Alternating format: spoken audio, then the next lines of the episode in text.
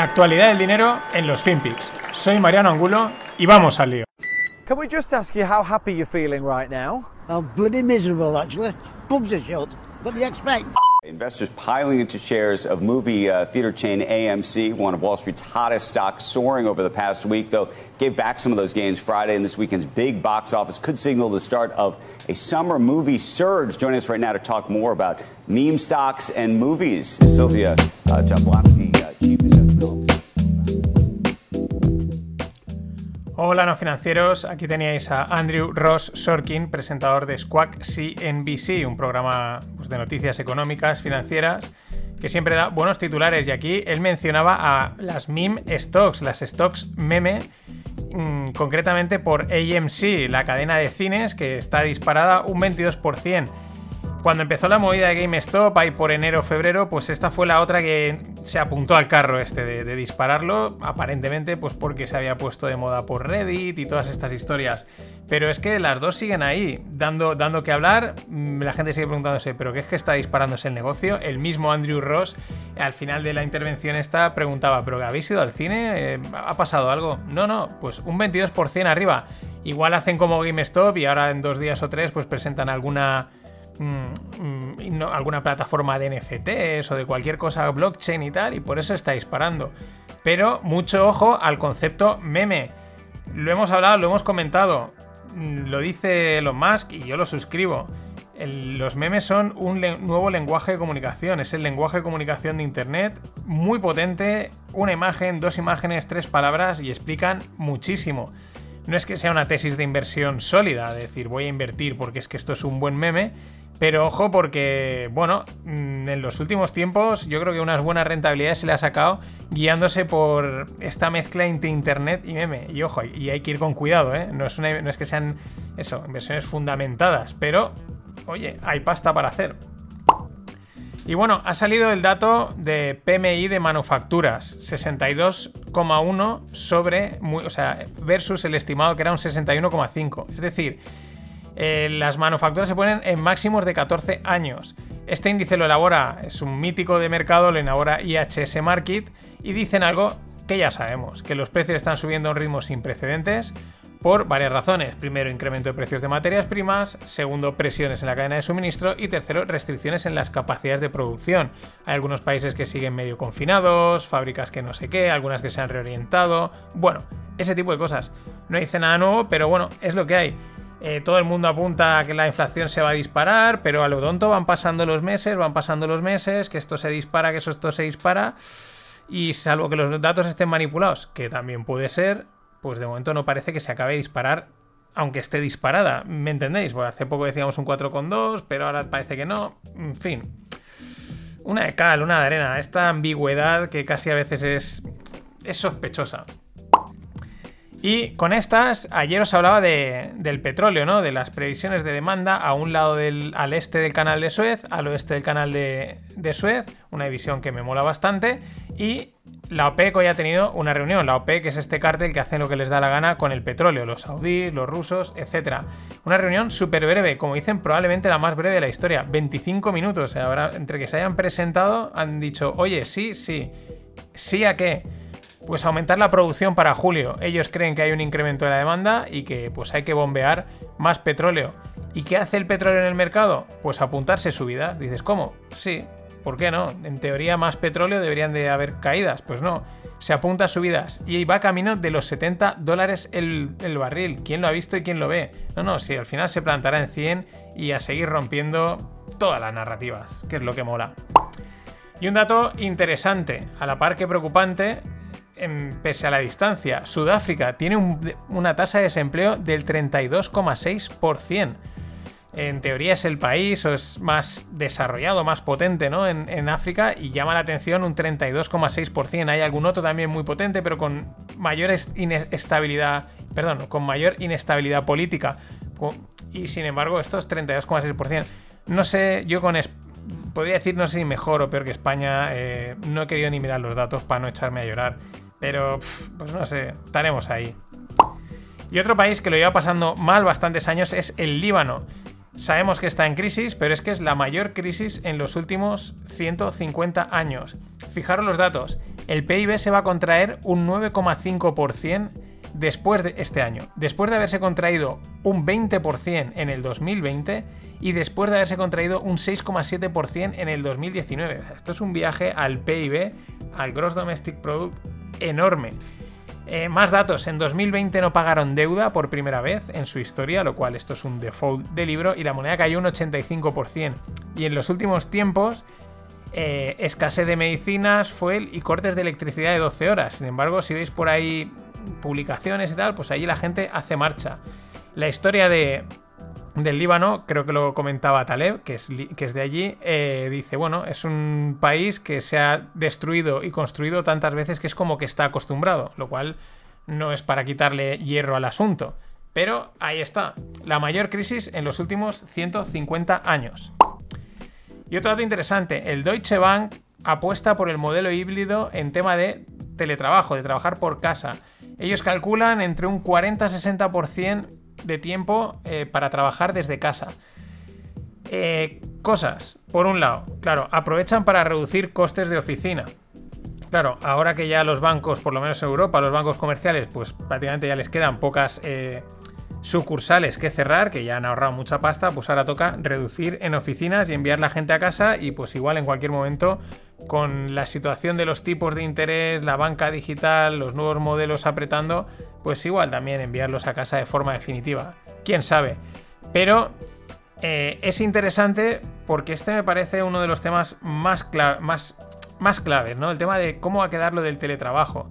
¿Cuántos van a estar en el híbrido? ¿Cuántos van a estar en el fijo, en, acudir a la oficina? ¿Y cuántos van a ser totalmente, eh, pues eso, en remoto? Porque esto creo que tiene unas consecuencias a nivel de uso de las ciudades, de consumo, de segundas residencias, vacaciones, etcétera, brutal. Y puede ser el, el, cambio más lento, pero más profundo que veamos en los próximos años. Por ejemplo, NatWest, otro banco inglés, solo espera que el 13% de su personal trabaje en oficina una vez pase la pandemia.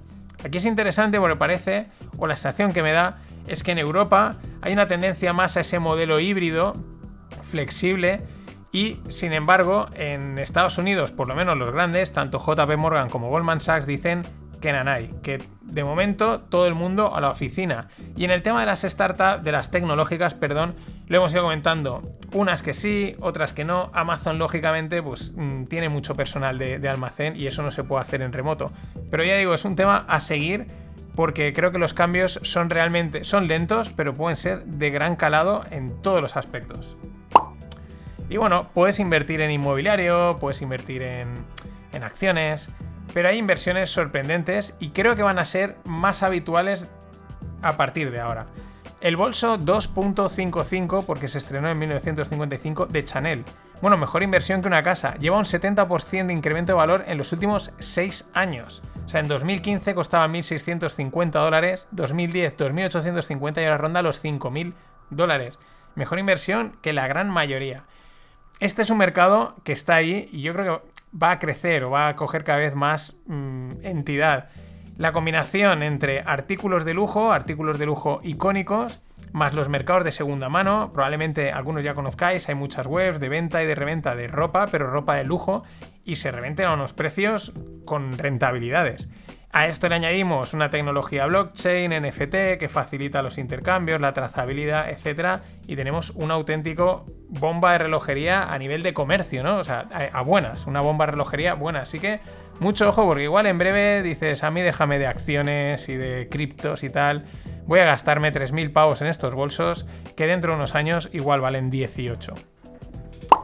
Y nada, seguimos fomentando la inflación a tope muchas gracias a Luis Solera Ramos, Diego Fernández, mi amigo Luis Valero y a Juanjo. Porque están contribuyendo a la inflación. Voy a tener, voy a ver si consigo el mensaje, el móvil de Lagarde y de Powell. Les envío un mensajito y digo, oye, que aquí lo estamos dando todo y vosotros estáis a verlas caer. Cañas, gin tonics, bueno, ya no me da tiempo. O sea, me va a pillar una pelota con, tantos, con tantas donaciones que es espectacular. Pero sarna con gusto no pica. Gracias de nuevo, chavales.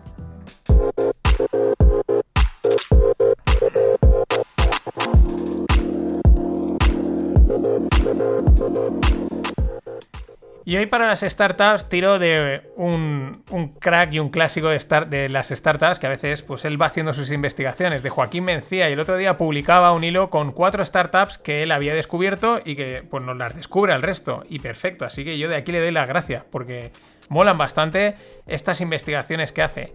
La primera, Anchor, Anchor Store. Es un Etsy europeo. Por partes, ¿qué es Etsy? Es un e-commerce en el que la gente puede vender artículos artesanales, ¿no? Pues tú haces libretitas a mano, tazas, eh, mermeladas, ¿no? Todo lo que sean artículos artesanales en Etsy los puedes vender. Va como un tiro en bolsa, es americana. Y esta, como bien apunta Joaquín, dice, bueno, tiene, parece una locura, pero tiene bastante sentido abrir algo específico para Europa, donde la parte artesanal es quizás más potente que en el resto del mundo. Y oye, pues ahí está, echarle un vistazo. Anchor, Anchor Store.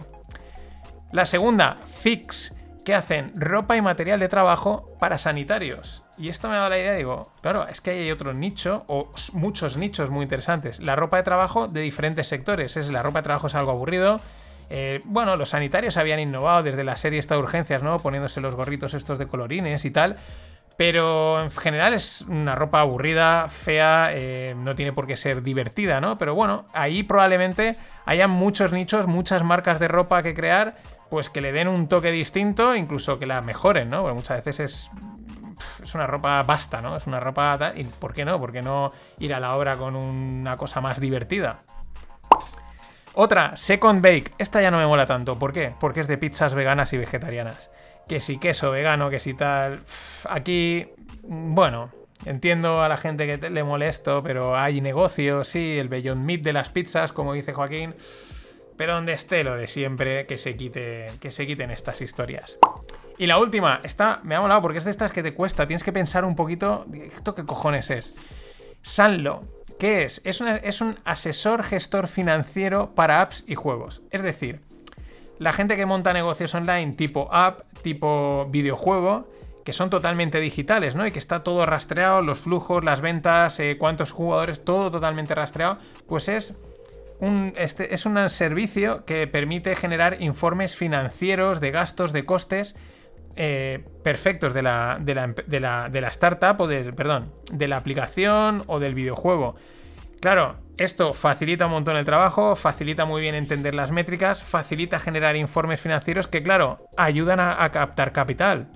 Porque es una, muchas veces uno de los grandes problemas de los creadores de startups es la parte financiera. Suele ser gente del marketing, suele ser gente de la, de la parte tecnológica, pero la parte de finanzas Nanay, aparte que es un auténtico mundo y algo que te genere porque lo permite, porque es todo digital, estos informes FETEN, pues claro, luego vas al inversor de turno, le dices, mira, pum, estos informes chulos, vale, pues te meto millones, pues no te los meto. Muy interesante, sanlo.io. Y en la parte de blockchain, cripto o el nombre que le queramos poner, Coinbase con su tarjeta se integra con Apple Pay y Google Pay. Bueno, pues las integraciones, la convergencia, pues sigue sucediendo y al final esto más que... Yo lo veo más que una cuestión de adopción, es una cuestión de que, mira, págame lo que te dé la gana, que yo cuando una vez lo cobre haré con eso lo que quiera. Me cobraré en Bitcoin, en Ethereum, en Dogecoins y automáticamente lo moveré a la moneda que quiera y punto, ¿no? Pero va ampliándose la, al final la convergencia, porque esto lo que hace, bueno, Coinbase ya cotiza en bolsa, con lo cual está metida en el sistema y lo único que hace es conectarse con Apple Pay y Google Pay. Así que una más. Y otro dato interesante, más del 20% de los Ethers, el Ether es la moneda de Ethereum, muchas veces la llama Ethereum, pero es Ether, eh, están en smart contracts. En septiembre, en el pasado septiembre, estaba en torno a un 15%. ¿Qué quiere decir esto? Que están, lo que, están bloqueados, están metidos, por ejemplo, como contaba este fin de, en, el fin de pod, cuando explicaba, explicaba MakerDAO, ¿no? que se mete Ethereum y se genera DAI, pues ese Ethereum que está ahí bloqueado está en un smart contract o está metido para hacer algún tipo de función eh, que rule el, el, smart contract o aplicación en el mundo blockchain. Y es interesante, ¿no? Porque demuestra que ahí hay, hay un uso, hay una necesidad increciendo. Mucho ojo. Y si llegan a implementar el EIP, que en teoría van a reducir el supply de Ethers y tal, veremos a ver, de Flippening, si viene o no. Y luego un artículo que pasaban por, por el grupo de Telegram que me llama la atención es, eh, se basan o es en, la, en un informe o en unas afirmaciones que ha hecho Caitlin Long. ¿Quién es Caitlin Long? Es la fundadora del primer banco puramente Bitcoin del mundo que se, eh, se montó en el estado de Wyoming. Bueno, y según ella, eh, según sus estudios y tal, podría haber sido la moneda estable Tether, es decir, el USDT, la causante de las caídas en los mercados cripto. Y bueno, el Tether este funciona en que por cada Tether que se genera, en teoría se ha puesto un dólar de verdad como respaldo. Las acusaciones de que hay más Tethers que dólares, de que no está auditado, pues siempre han estado ahí y un día salen que hay más que esto es que, los, que es una máquina de imprimir peor que la de Powell, otro día de repente salen, no, no, que está auditado y aquí no pasa nada. Vale, pero según comenta Kaitlin, intenta buscar una justificación a las caídas, Dice que es que ha habido riesgo con respecto a esta moneda de Tether, de que caiga por debajo del dólar y por lo tanto habría llevado a rebalancear carteras. Y ese rebalanceo de carteras habría generado ventas en las criptomonedas. Pero en teoría, si tienes Tether en la cartera no es una inversión, es como cash. Entonces, ¿qué sentido tiene rebalancear tu cartera de cash? No lo, no no lo pillo. Eh, si, estás si tienes miedo de que el Tether, que es una moneda que tiene que ser el equivalente al dólar, un euro, un dólar, eh, pueda caer de precio, es que es una mierda de moneda. O sea, es que el rollo de que está 1-1, que está auditada, es mentira. En fin, no sé, Rick. Eh, a mí no me cuadra esto por ningún lado. Llevamos dos semanas oyendo argumentos retorcidos que yo creo que son simplemente para mantener el espíritu alcista de las tropas cripto, ¿no? Para que sigan alcistas. Eh, por otro lado, friendly reminder, la subida del 2017 la causó Tether manipulación delante. Eso está, están ahí, están los datos. En fin, no sé, mm, ¿por qué no pensar que simplemente el mercado ha caído por la razón que sea? Porque le gusta Bitcoin o no le gusta, porque ha llegado el momento de atizarle, simplemente había que corregir, se ha ganado mucho dinero, o, Goldman Sachs está ejecutando sus derivados a tope, yo qué sé. Y en vez de intentar buscar mm, excusas baratas para que las tropas sigan con el espíritu alcista, que es de lo que se trata. En fin, hasta mañana. Always look on the bright side of life. Always look on the light side of life.